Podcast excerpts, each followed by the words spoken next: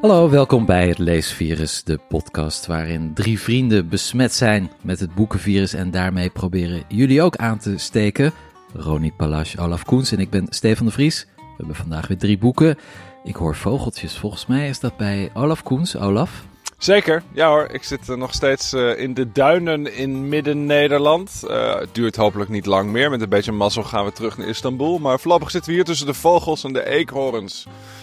Ja. ja. En dat inspireerde jou tot een, een originele keus deze week.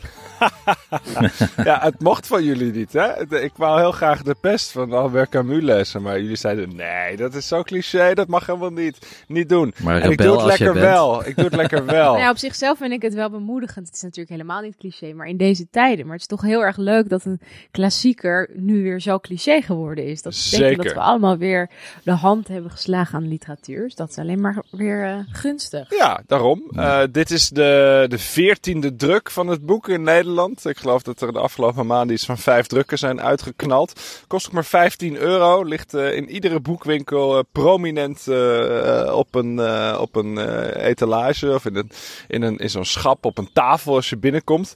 Ja, het is echt wel, het is echt wel tof. ik vond het erg leuk om te lezen. Opnieuw. Oké, okay. waar gaat het over? Ik neem aan over de pest. Ja, het gaat over de pest in een heel klein stadje in Algerije. Um, eigenlijk, ik moet gewoon de eerste zin voorlezen. Op de ochtend van de 16e april liep dokter Bernard Rieu zijn straat. Op de ochtend van de 16e april liep dokter Bernard Rieu zijn spreekkamer uit en zag midden op de overloop een dode rat liggen.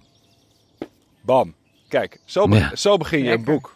Ja. Uh, dat, ja, dat is natuurlijk een hele beroemde zin. Um, die, had ik die, die herinner ik me nog wel. Maar de rest van het boek niet. Uh, en het gaat over de pest, hè, de builenpest, die uh, huishoudt in een, in een klein stadje in Algerije, in Oran. Dat ligt aan de zee. Um, ja, en het is een beetje het relaas en het verhaal over uh, die pest en hoe dat langzaam maar zeker naar binnen glipt. Um, het, is, het is best wel bijzonder om te lezen in deze tijd. Het is natuurlijk omdat er ontzettend veel aanknopingspunten in zitten. Um, een van de dingen die mij opvallen is dat al die inwoners van Oran, die gaan dan steeds, uh, kopen ze de kranten. Uh, die moeten steeds maar weer, die gaan steeds op zoek naar de laatste editie van de krant om de laatste cijfers over de pest te lezen. Hoeveel mensen zijn er besmet? Hoeveel mensen zijn er omgekomen? Het is alsof we... De RIVM-update. Precies, de, de, de, RIVM-update, maar dan in de versie van de, de pest van Camus. Natuurlijk is dit boek van Camus, heeft een andere, um, de, de, de pest refereert eigenlijk uh, aan de bruine pest, namelijk de opkomst van het fascisme. Um, maar je kan het ook lezen als een, als een ziekte. Het wordt ook echt gebracht als een ziekte. En je ziet uh, hoe langzaam maar zeker de, de, de, de, pest alles overneemt. Wat, wat ook heel erg opvalt is dat ze natuurlijk niet echt, ja, anders dan wij nu, wij weten min of meer wat dat virus is, uh, waar, uh, hoe het ontstaat, hoe je besmet raakt. En met de pest weten ze dat niet. Ze nemen natuurlijk allerlei maatregelen, er worden voorzorgsmaatregelen maatregelen getroffen. Maar je ziet dat niemand echt weet hoe die pest wordt overgedragen. En het is ook een soort noodlot. Um, het wordt heel mooi verteld. Het zijn herinneringen en dagboekfragmenten van allerlei verschillende figuren. Die worden geschetst door die verschillende stadia van de pest heen. Het komt op, het heerst, het, het overheerst. En dan op een gegeven moment overwinnen ze die pest. En Pas aan het eind van het boek weet je wie dat allemaal vertelt. Dat is natuurlijk niemand anders dan die dokter uh, Rieu uh, van die fameuze eerste zin. Je volgt een beetje hem en zijn vrienden. Uh, er komen noodhospitaals. er worden scholen ingericht als, als ziekenhuizen. Vervolgens rijdt er een trammetje met... IC-bezetting? Nou ja, de, de, de, dat zie je niet echt. Maar je ziet heel veel mensen sterven. Er wordt op een gegeven moment zelfs een stadion. Moet iedereen in quarantaine blijven. Daar gaan ook heel veel mensen dood. Het trammetje wat iedere ochtend door de stad rijdt. Op een gegeven moment rijdt het alleen nog maar naar het, het, het crematorium. Er zitten een aantal hele mooie, mooie dingen in. Um, een van de dingen die mij heel erg opviel is hoe er langzaam maar zeker ergens, wanneer de pest toch wel vrij serieus wordt, iedereen een uitvlucht zoekt in wat Camus noemt markttaal. Dus ze hebben het over deze pandemie en over de pest uh, in markttaal. Dus dat wil zeggen, het gaat over cijfers, over nieuwsberichten. En dan staat er op een gegeven moment hoe het meest onvervalste lijden wordt vertaald in banale gespreksformules. En dat valt me ook wel een beetje op aan, aan, aan nu natuurlijk. Hè. Dus we hebben te maken met, met nou ja, een, een, een ramp van ongekende omvang. Er komen ontzettend veel mensen om het leven. En op een of andere manier is het heel moeilijk om daar de juiste taal voor te vinden, de juiste manier voor te vinden om dat uit te drukken. En, en, en wat we allemaal zien. Er is, juist een hele nieuwe taal door ontwikkeld, toch? Ik las allemaal artikelen over dat er sinds corona iets van uh, eh, 700 woorden bij zijn gekomen. Dat we bijna een nieuw vocabulaire op maat gemaakt hebben om die coronatijd te beschrijven en te overleven. Is dat zo? Nee, ik, mijn, mijn favoriete woord is Coronatie. dat vind ik het mooiste. Een coronatie. ik vind de coronakugger ook erg leuk. Coronakugger, een covidiot heb ik voorbij zien komen. Dat huidhonger, dat je graag wil knuffelen met mensen en zo. Wat dan weer een heel lelijk woord is. Maar toch op een of andere manier herken ik me wel in, in, in zeg maar die, die markttaal. Alsof je... Ja, alsof het, weet je, je, moet je toch maar vasthouden aan die nieuwsberichten. En oh, zoveel besmettingen daar en zoveel hier. Dat, je, je ziet iedere dag. die... van troost? Is er troost in het boek? hebben vandaag? nou ja, omdat we proberen natuurlijk toch met z'n allen onder deze barre omstandigheden ook, omstandigheden ook een manier te vinden om om door te gaan en om elkaar een beetje een hart onder de riem te steken en uh, door te leven zo goed mogelijk. Uh, nee, troost, heb ik, troost heb ik helaas niet voor je in, in, in de aanbieding. Uh, hoewel, een, van de, een, van de, een van de belangrijke aspecten in dit boek is, is de rol die religie speelt. je moet het even terugrekenen in 1947. en je ziet dat zelfs de, de priester, de belangrijkste priester, een jezuïetenpriester in dit boek, die die stapt op een gegeven moment een beetje van zijn geloof af. Uh, en je ziet dat de wetenschap prevaleert. Nou ja, dat is misschien wel een beetje hoopvol. Um, nou, is dat heel erg hoopvol? Weet ik, weet ik eigenlijk niet. Maar, um, nou ja. Waarom je het eigenlijk niet in het Frans? Want Camus vind ik nou echt de enige um, schrijver die nog een beetje begrijpelijk Frans schrijft. Omdat er zo'n groot verschil is tussen gesproken en geschreven Frans. En L'étranger bijvoorbeeld. Dat is echt heel goed te doen. Is dat ja. best niet ook? Ja, het, het je kan het uh, inderdaad makkelijk in het Frans lezen. Camus is natuurlijk een hele een heldere schrijver. Het zou kunnen, um, maar ja, het is ook gewoon heel mooi vertaald. En ik merk bij mezelf dat ik zeker nu, op een, uh, na een dag lang de kinderen vermaakt te hebben, dat ik dan om negen uur s'avonds een, een, een, een, glaasje wijn drink. Dan heb ik niet nog een keer zin om met een woordenboek erbij de pest van Camus te lezen. Ik, ik duik dan toch in de Nederlandse vertaling. Ik heb dat ook met Russisch of zo. Dus ik kan het wel lezen, soms doe ik het wel, maar dat wordt echt een soort schoolopdracht. Um, Nee. Um, Ik heb hem lekker in het Nederlands gelezen. Hij is ook gewoon heel mooi vertaald, dus daar is, daar is niks mis mee. Um, wat, wat interessant is aan dit boek, eh, er zitten vijf fases in. Misschien is dat hoopvol. Het begint natuurlijk met, met de ratten die sterven en een soort twijfel. Dan gaan op een gegeven moment de stadspoorten dicht. Dan is het hoge zomer. Dan gaat alles snel. Gaat iedereen dood. Dan komt er een serum, een soort vaccin. Dan gaat er uiteindelijk een kind dood. Uh, de zoon van een hoge rechter, Philippe. En daar wordt het wel heel erg dramatisch. En dat lijkt een soort keerpunt te zijn. En dan op een gegeven moment gaat de poort toch weer open. Um, wat ook heel mooi is, is dat zeg maar al die figuren die worden aangehaald. Hè, er zit een aantal in, dus die, die, die dokter, maar ook zijn beste vriend. Er zit nog een journalist in. Uh, er zit een, een, een dronkenlap in. Er zit iemand in die zelfmoord wil plegen. Maar al die figuren die, die proberen zich in die tijd op een bepaalde manier tot een beter mens te ontwikkelen. Dat is een beetje de strijd waar, waar, waar, de, waar de, de hoofdpersoon in zit, de verteller. Maar ziet ook dat al die mensen, die man die zelfmoord probeert te plegen, probeert toch de draad weer op te pakken. Die rechter, die heeft op een gegeven moment krijgt hij, komt hij in, in vervroeging over de doodstraf en hoe die daarmee omgaat. Uh, de, de priester uh, vindt dat hij niet langer mensen angst voor God in mag palmen en zo. Er komt een soort, uiteindelijk komt er een soort bijna een betere wereld uit. Um, wat die wereld is, dat zie je niet, want op een gegeven moment mogen de poorten weer open. Is die stad uh, niet langer besmet. En hoe het dan afloopt, wat er daarna gebeurt, dat weten we natuurlijk niet.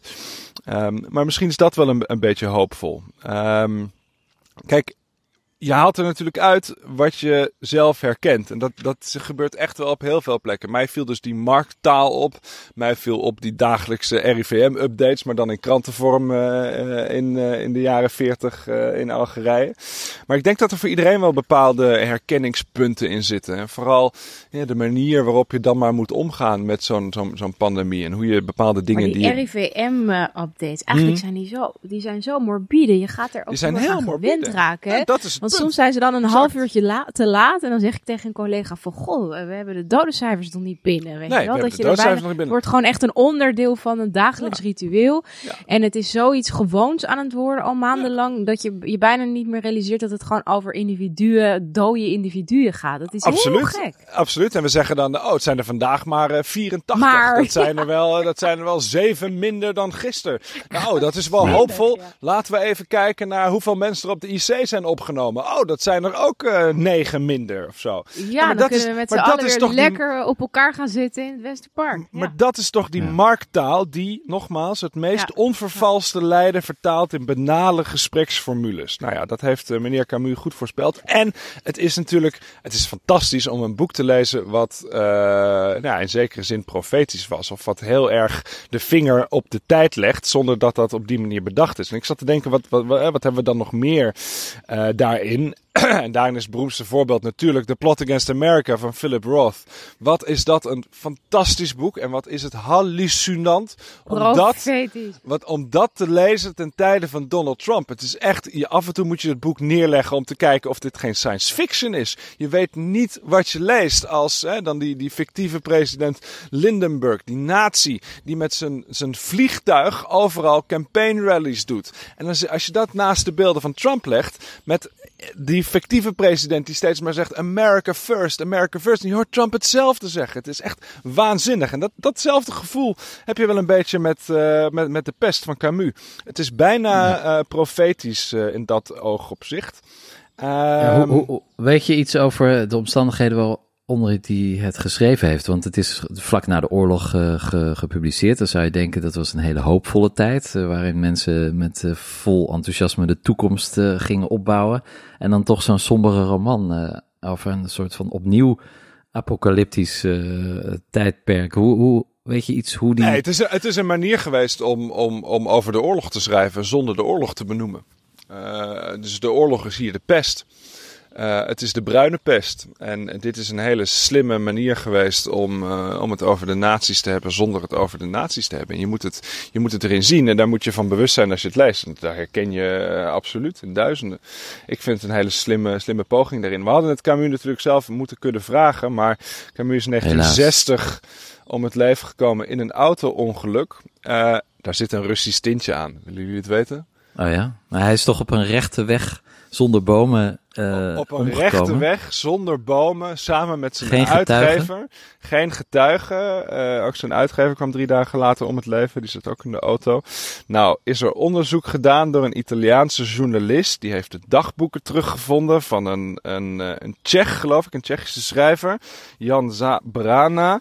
En die heeft in 1980 van een goed geïnformeerde bron, een KGB-spion, begrepen dat de KGB hem om heeft gelegd. En dat zou zijn geweest uh, omdat uh, hij Camus in 1956 de Hongaarse opstand steunde. Omdat hij bevriend was met Pasternak. En omdat hij allerlei anti-Sovjet sentimenten probeerde op te kloppen. En daarom zou de KGB hem vermoord hebben. Nou, uh, dat is nogal een theorie hoor. dat zou ook moeten betekenen dat de Fransen dat zouden weten. Dat die daarin hebben meegewerkt. En dat uiteindelijk altijd in een soort doofpot hebben gehouden. dat lijkt me allemaal heel sterk. Maar de dood van Camus is nog altijd opgegeven door mysterie. En er zijn dus blijkbaar zelfs mensen die zeggen dat de Russen het hebben gedaan. Dat is sowieso altijd een, een, een, mooie optie. Als je dat kunt zeggen over iets. ja, misschien hebben, de Russen, hebben het misschien, misschien hebben de Russen het gedaan. Ja. ja. Uh, Klinkt nee, altijd uh, um, het is, het, uh, ik vind het een, een mooi boek omdat het zo heel mooi de jaren 40, jaren 50 neerzet. En een tijd van cafés en restaurants waar mensen nog kranten lazen en zo. Het is mooi, helder, fris geschreven. Uh, soms verdwaal je een beetje in, in de details en in de herinneringen van verschillende figuren. Maar uiteindelijk is het een heel mooi relaas over hoe een pandemie opkomt, uh, huishoudt en verdwijnt en hoe je daarmee omgaat en hoe men daarmee omgaat. Uh, als je nou iets leest in deze tijd, zou ik toch zeker dit lezen. Ja.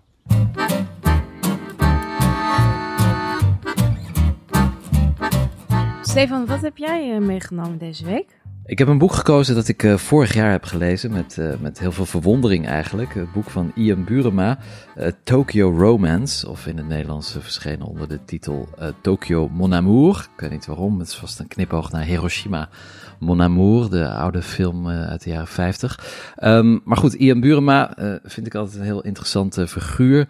Een Nederlands-Britse schrijver, sinoloog, Japanoloog, die ook een groot deel van zijn leven in Azië heeft doorgebracht. In maar eigenlijk het grootste deel in Japan, in Tokio. Um, hij is geloof ik ook getrouwd met een Japanse vrouw. Um, hij schrijft, uh, heeft veel boeken geschreven over Azië, over de oorlog, uh, de Tweede Wereldoorlog. Um, dus ik, ik, ja, ik, ik lees altijd graag dingen van hem. En ik ben natuurlijk ook, daar hebben we het al eerder over gehad, gek op Japan. Dus toen ik dit boek zag dat dit boek zou verschijnen, heb ik het meteen besteld. En het kwam, de dag dat het uitkwam, lag het in mijn brievenbus. En het was totaal niet wat ik had verwacht. Ik dacht, het is een soort uh, zedeschets van Tokio. Uh, ja, iemand die verliefd is op de stad, zoals ik, en daar, daar verhalen over vertelt. Maar dat is het eigenlijk niet. Um, het is heel verrassend, want het gaat eigenlijk um, over, ja, het is een coming-of-age story van Ian Burema, die in de jaren zeventig naar Japan vertrekt.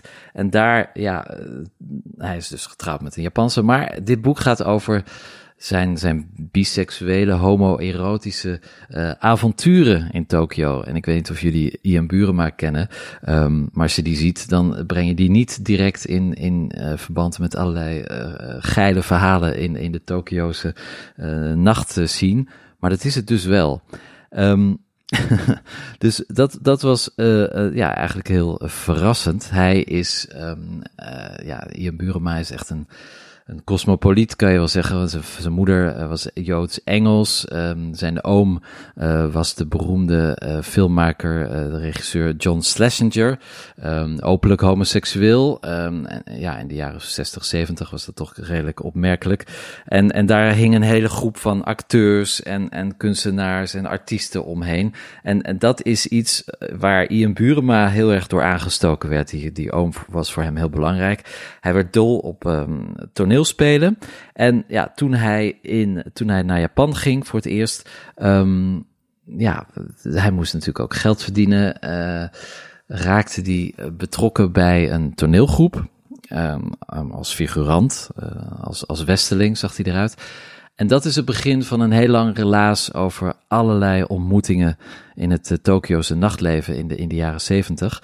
Um, met allerlei verrassende uh, anekdotes, um, wendingen. Um, iets wat je totaal eigenlijk niet zo associeert met, uh, met Japan, of tenminste niet het Japan dat ik ken, en al helemaal niet met Ian Burema. Waarom, waarom is, het, is het Japan wat jij kent dan zo, zo preuts of zo? Of wat, wat, wat, nou, kijk, het, het rare van, van uh, Tokio van vandaag, of het Japan van vandaag, het is eigenlijk niet preuts. Want uh, seks is, is heel erg ja, ze hebben daar niet de erfzonde. Hè? Dus dat hele christelijke gedoe over seks en schuld, dat bestaat eigenlijk niet in Tokio. Je hebt ook hele um, allerlei perversiteiten die je ook uh, in, het, in het dagelijks leven gewoon tegen kunt komen. Um, je hebt bijvoorbeeld, uh, je had bijvoorbeeld, die heb ik nooit meer gezien, maar um, automaten, zoals bij ons een, een kroketautomaat in de muur met oh, gedragen slipjes van jonge meisjes. Zo, ja, ja. ja, uh, maar nou, ook bijvoorbeeld... in de metro zie je ook gewoon, heb ik wel gezien in Japan hoor, zie je mannen gewoon uh, hardcore pornoblaadjes lezen, terwijl andere mensen eromheen staan. Dat heb ik in Amsterdam echt nog nooit gezien. Nee, en je hebt bijvoorbeeld ook in de supermarkten gewoon, uh, zeg ja, maar, de Al Albert eindeloze afdelingen van... van sextoys. En ja, ja en maar ook uh, namaakvagina's. Een heel, uh, hè, bij ons heb je dan een, een schap met 120 soorten pindakaas. In Japan heb je dan 120 soorten vagina's. En daar hangt dan wel een gordijntje voor met 18 plus. Dus je, je kinderen laat je dan even aan de andere kant van dat gordijntje staan. Terwijl jij in je uh, karretje een namaakvagina gooit. Maar goed, dus de plek van seks is, is eigenlijk ja, tegelijkertijd alom maar aanwezig. Ja Ja, maar het is ook, het is heel dubbel, want het, het, het, er zit toch ook een bepaalde preusheid in. Met name omdat die meisjes altijd zo babyachtig gekleed willen gaan en je ze toch weer associeert met kinderen.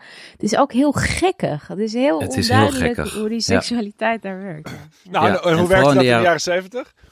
Nou, dat, dat was nog helemaal niet preuts. Um, kijk, de, de, Amerikanen die hebben natuurlijk uh, na de oorlog uh, Japan uh, min of meer bezet. En, en, en dus in die korte tijd is Japan heel erg veramerikaniseerd. Um, dus uh, het was een enorme bubbel van allerlei nieuwe mogelijkheden. Het was natuurlijk een enorme e-, economische groei. Um, Japanse films uh, waren toonaangevend over de hele wereld. Uh, nu is het heel moeilijk om nog ergens een Japanse film in de bioscoop te zien. Je hebt wel wat series op Netflix, maar dat de Japanse cinema zo toonaangevend was, ja, dat is echt de jaren 60, 70. En Ian Burema, in, in die tijd dat hij daar net woonde, een, een jong mannetje, zat ook de hele dag in de bioscoop. En hij beschrijft dan ook scènes dat, eh, dat mannen elkaar aftrokken in, in, in vage bioscoopjes. Dat de, lucht van sperma de straat, uh, ja, walmen van lucht van sperma over de straat waaide. Um, het was allemaal heel erg vrij. En um, ja, dat, dat beschrijft hij dan. Hij ontdekt dat dus ook. Um, en dat is, vond ik heel verrassend. Uh, het, het wemelt van ook allerlei inzichten in de, in de Japanse cultuur uit die tijd. Ook een beetje over, over hoe dat dan in Amsterdam gaat. Er staat een enorm grappige anekdote in dat de Japanse toneelgroep uitgenodigd wordt in het uh, Mikri Theater. Dat was in de jaren 70, 80 heel beroemd uh, theater in Amsterdam. Heel avant-gardistisch.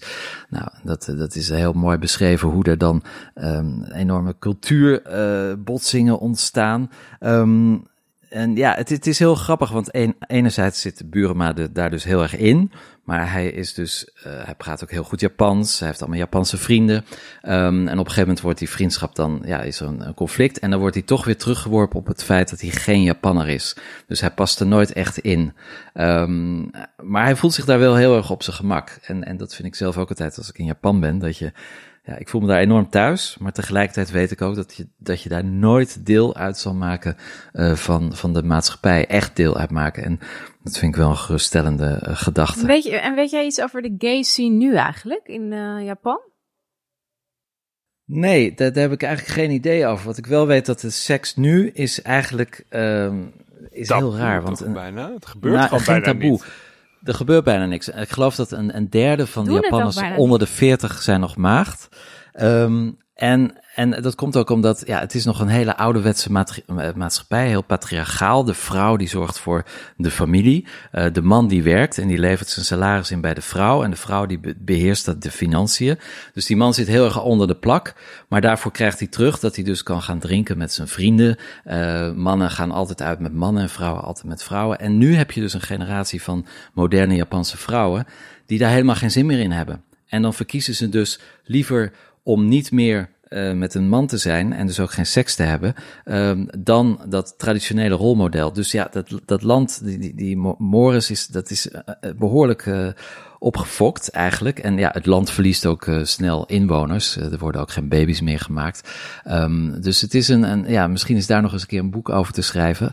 Hey, en, en Stefan, ja, ik, ik ken Ian Buurman natuurlijk vooral als een beetje als, als academicus. Hè? Ja, uh, ja. Ik ken hem van. Twee jaar geleden uh, is hij weg moeten gaan van een sure. review of books. Dat sure. was best wel heftig, vond ik. Dat, dat was een ja. hele heftige episode. Maar ik ken, ik ken hem vooral als, als academicus. Hij heeft natuurlijk dat fantastische boekje uh, Occidentalism geschreven als antwoord op Edward Said, Orientalism. En je ziet hem, het is echt een soort, beetje soort een werelddenker. Een soort, soort een van die weinige globale, wereldwijde sterren die op een of andere manier de tijd kan duiden. Doet hij dat hier ook? Of is dit echt een soort, zijn dit een soort memoires uh, van Het zijn memoires. En ik, ik, vroeg me af, um, want ik heb hem ontmoet uh, toen het boek verscheen. Uh, en toen vroeg ik, heb je dan toen een dagboek bijgehouden? Hmm. En hij zei dat dat niet zo was. En dat hij gewoon heel maar veel opgeschreven heeft uit herinnering.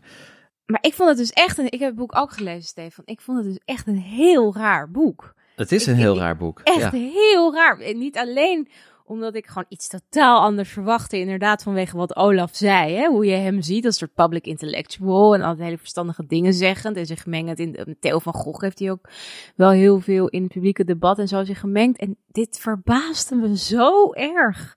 Ook de stijl. En ook inderdaad dat anekdotische en dat persoonlijke. ik vond het echt heel opvallend voor een Boerema-boek. Ja. Zeker, Wat, is er, wat is er ook weer gebeurd bij de, bij de New York Review of Books? Uh, nou ja, hij, nou, hij was, hoofdredacteur. Hij was een MeToo'tje, toch? Ja, niet helemaal. Het, niet hij van was hem een, hoor. Nee, hij, hij, was hoofdredacteur van de New York Review of Books, natuurlijk een heel prestigieus uh, blad. Um, en ja, daar was hij op zich wel. Uh, dat was jarenlang gerund door de oprichter met een, een vrij duidelijke managementlijnen, top-down. En dat, dat deed het heel goed. En, en hij wilde een soort andere cultuur daar neerzetten binnen de New York Review of Books. Ja. Um, en ja, toen was er een, uh, een groot artikel uh, over um, Me Too, als ik het me niet vergis, wat nogal, ja, wat zal ik zeggen, eh, niet vergoelijkt, maar toch ook niet echt de hele affaire Weinstein um, aanviel. Dus het was eigenlijk een, niet een pleidooi voor Me Too, maar het was absoluut geen manifest tegen MeToo. En dat, hij, heeft toen de schrijver verdedigd. En toen was er heel snel binnen de redactie een soort ja, een opstand tegen Ian Burema. En heeft hij het veld moeten ruimen. Dus hij heeft eigenlijk niet volgens de, de, de redactieleden de goede kant gekozen van de MeToo. Uh, discussie. Om die, dat was een Canadees volgens mij, uh, Gom, Gomeshi, Gom, Gom, nou ja, ik weet het niet meer precies. Maar die had dat, uh, die had dat stuk geschreven, ja. En daarin, daarin maar dan, volgens dan mij niet was het de, de goede tijd aangevoeld of zo. Nee, precies. Nou, maar volgens mij ging het erom, volgens mij ging het erom dat die, die auteur, dat hij zelf uh, door heel veel vrouwen beschuldigd was van seksuele intimidatie en zo. En dat hij zich in dat stuk hè, dus mocht kon beklagen eigenlijk over zijn positie. Ja. En um, daar ging het volgens mij om. En dat, volgens mij noemde Buruma dat destijds, ik heb toen een interview met hem gelezen en vond ik heel mooi. Uh, toen had hij het over een uh, uitvergrote verontwaardiging die er in dat MeToo-tijdsperk eh, is, uh, is ontstaan. En daar is, is hij dan ja, slachtoffer van geworden, zou je kunnen zeggen. Ja, ja, ja. Dus ja, dat is jammer, want het is natuurlijk een, was een prestigieuze uh, positie als hoofdredacteur van de New York Review of Books. Maar goed, hij, hij, ik neem aan dat hij gewoon doorgaat met schrijven. Ja, dus de Tokyo uh, Romance, of in het Nederlands Tokyo Mon Amour, van Ian Burema. razend interessant voor wie geïnteresseerd is in het Tokyo van de jaren zeventig. En hoe een Nederlandse jongen daar zijn biseksualiteit ontdekt.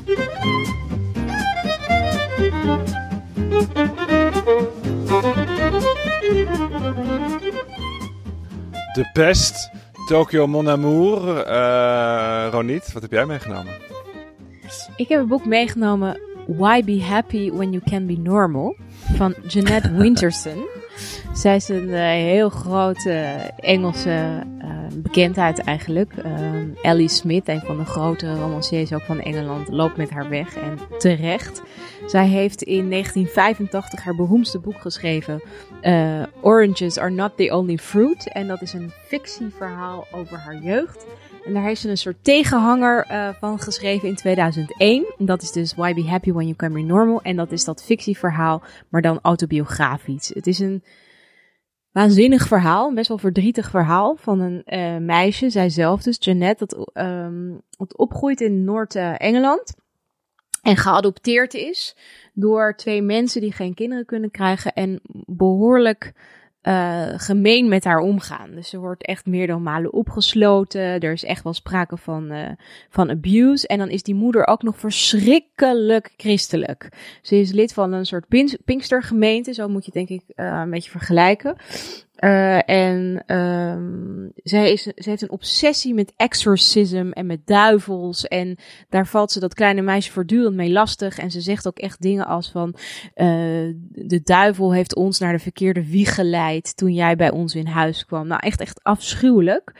Um, en dan zie je dus echt de beschrijvingen uit de ogen van een, van een meisje hoe zij uh, wordt opgevoed door die vreselijk kille mevrouw Winterson. En dat ze op een dag ook buiten wordt gesloten of niet meer naar binnen kan. Want ze, ze kreeg al die jaren kreeg ze geen sleutel. Dus dit was gewoon haar huis, dit was gewoon haar gezin. Maar ze kreeg gewoon geen sleutel van het huis waarin, haar woonde, waarin ze woonde. En dat herinnert me ook als nog zo'n heel duidelijk beeld. Dat ze op het stoepje zit van dat huis. En dat ze haar eigen huis niet in kan. En dat ze moet wachten op die vreselijke mevrouw Winterson. Want ze heeft geen eigen sleutel. Nou, tot overmaat van ramp is uh, dit meisje ook nog lesbisch. En um, op haar vijftiende wordt ze verliefd op een vriendinnetje in de kerk, um, Helen. En die moeder komt daarachter. Nou, die wordt natuurlijk, die is in alle staten, want die is zo religieus. Die pikt dat voor geen meter. En dan volgt er een soort exorcism-achtige uh, toestand. Um, dat is echt heel verdrietig, maar ze beschrijft ook, want ze neemt ook stappen vooruit in de tijd. En dan beschrijft ze hoezeer die opvoeding haar weer getekend heeft. En hoe hoeveel hechtingsproblemen ze later had. Hoe al die relaties van haar later zijn mislukt. Omdat ze gewoon ja, zich helemaal niet kon binden. Omdat ze maar niet kon geloven dat iemand haar de moeite waard zou vinden. Omdat er zo was ingepeperd, zo lang dat ze dat niet was. En dat niks wat ze deed goed genoeg was en deugde. Is echt heel erg naar om te zien. Uh, ik geloof dat Nabokov ooit ergens geschreven heeft uh, dat een man zo bang was om ongelukkig te worden dat hij maar besloot om ongelukkig te zijn. Dan hoeft hij tenminste niet meer te worden. nou, daar moest ik een beetje aan denken toen ik uh, dat relaas van haar las. Wat trouwens ook heel erg goed geschreven is. Ook met een soort wittyheid ook nog wel hoor. Dus af en toe ook hele vrolijke en grappige dingetjes. Maar ook waar ze dan ook weer heel erg bij stilstaat. En dat vind ik er ook zo mooi aan. Want het is niet alleen een bitter verslag van zo'n verschrikkelijke jeugd. Maar ze ziet ook weer de pijn van die ouders die haar hebben geadopteerd. Hè? En ze begreep ook wel die onmacht van die moeder, dat die zelf natuurlijk ook weer ergens vandaan moet zijn gekomen, waardoor zij, zij zich zo krankzinnig gedroeg. En dan schrijft ze bijvoorbeeld daarover: I was a way of saying to her that she was there. Weet je, ik was een soort van ja, bewijs dat zij ook mocht bestaan. Nou, het is allemaal vrij tragisch. Um, op een gegeven moment valt ze weer op een vrouw en komt die moeder daarachter en die stuurt er dan uit huis. Dan zie je dat ze in een auto verder aan het leven is, want ze mag gewoon niet meer naar binnen. Ze heeft niemand, ze kent niemand. Nou op een gegeven moment uh, gaat, gaat van kwaad tot erger. Ze wordt weer verliefd op een meisje. En uh, dan wordt ze dus uit huis gezet. Dan moet ze verder leven in haar auto. Ze heeft werkelijk niets of, nie, of, of, of niemand. En dan uh, wordt ze opgevangen door mevrouw Radloff, een nogal excentriek figuur. En zij is de head um, of English van de Oxford, van college. En zij begeleidt haar dan naar een weg om te gaan studeren, naar Oxford. En overal ook in het boek zie je on, on, ongelooflijke liefde voor de literatuur. En dat is ongeveer, het is heel grappig, want bij dit soort boeken zie je altijd dat boeken en literatuur zo'n enorme uitweg, uitweg kunnen, uh, kan zijn voor de, voor de protagonist. Hè? En dat is hier ook het geval. Dus je ziet hoe prachtig ze schrijft ook over Gertrude Stein en over T.S. Eliot. En haar grote liefde voor de literatuur blijkt ook weer door het hele boek doorheen eigenlijk. Nou, uiteindelijk wordt ze dan uh, geholpen door haar uh, vriendin. Want dan heeft ze eindelijk iemand gevonden met wie het een beetje wel werkt. En dan vindt ze in het huis van haar vader, die overleden is, of, en, haar, en zijn tweede vrouw die net dood is, dan vindt ze de adoptiepapieren van haar eigen moeder, van wie ze al lang dacht dat die was overleden. Um, en dan gaat ze dus op zoek naar haar eigen moeder. En, en ondertussen, je moet echt, hè, die vrouw is helemaal, haar leven is totaal Um, verloopt heel erg treurig, heel slecht. Ze krijgt zichzelf maar niet op de rit. Ze probeert zelfmoordpogingen. Um, ze gaat dan nog één keer terug naar die moeder met de kerst. Dat gaat allemaal dramatisch. Daarna zien ze elkaar nooit meer. En dan ontmoet ze dus haar adoptiemoeder. En wat dan zo interessant is, even los van ontmoeting, waar ik niet te veel over zou uitweiden, want dat moet je ook een beetje lezen. Maar dan gaat die adoptiemoeder, die zegt iets onaardigs over die mevrouw Winterson. Dus over die adoptiemoeder. En dan, dat kan ze ook weer niet velen, weet je. Want dat is toch een beetje het idee van, ja, het is wel een rotmoeder, maar het was wel mijn moeder. Nou ja, het is ongelooflijk goed geschreven. Jeanette Winterson is sowieso iemand die ik jullie van harte aanbeveel. En um, ze heeft ook een geweldig boek geschreven over Napoleon. The Passion heet dat. Het is een heel erg geliefd schrijfster in Engeland en verder buiten. Ze komt ook vaak in Nederland uh, op bezoek. Ik geloof dat ze wordt uitgegeven door Atlas Contact. En um, voor iedereen die, die iets herkent in het ja, op een of andere manier ergens niet bijpassen. Je buitengesloten voelen, er niet helemaal bij kunnen. Dus in die zin dan past het ook een beetje bij het verhaal van Japan. Dat je er wel deel van uitmaakt, maar als adoptiekind heb je ook het gevoel dat je nooit helemaal ergens deel van uitmaakt. Dat je altijd maar moet bewijzen dat je het recht hebt om te bestaan. En ook over dus het hele concept adoptie schrijft ze heel erg indringend en uh, invoelend. Dus het is echt een heel mooi boek.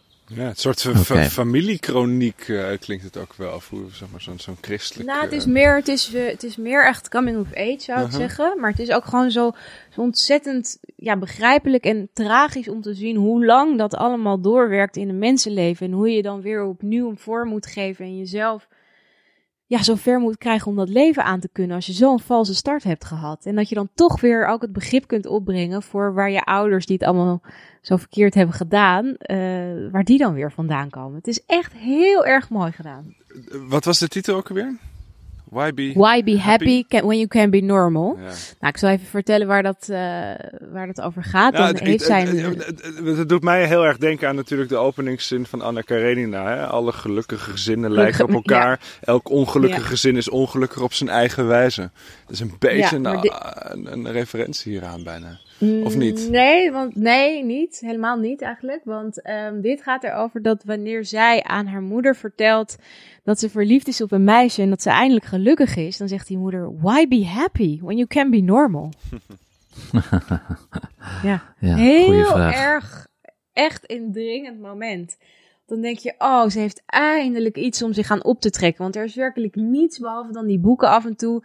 En af en toe een kerkdienst die ze mooi vindt, die haar iets geven van warmte of, of gevoel van geluk in dat leven. En dan heeft ze eindelijk iets waar ze blij over is. En dan maakt die moeder dat weer kapot. En dat is echt. Uh... Maar het is dus ook voor mensen die iets willen begrijpen van wat adoptie met je doet of kan doen. Een uh, heel erg mooi boek. Hey, en, en, en, dit speelt waar en in welke tijd? In, in Engeland? In welke tijd, denk ik? Het boek is gepubliceerd in, uh, uh, in 2001. Why Be Happy When You Can Be Normal. Um, en die fictievariant dus van dit verhaal verscheen in 1985. En het ging over haar jeugd. Dus ik denk eigenlijk... want Jeanette Winterson is volgens mij uit de 60s. Maar ik weet het niet helemaal zeker. Zal ik het ja.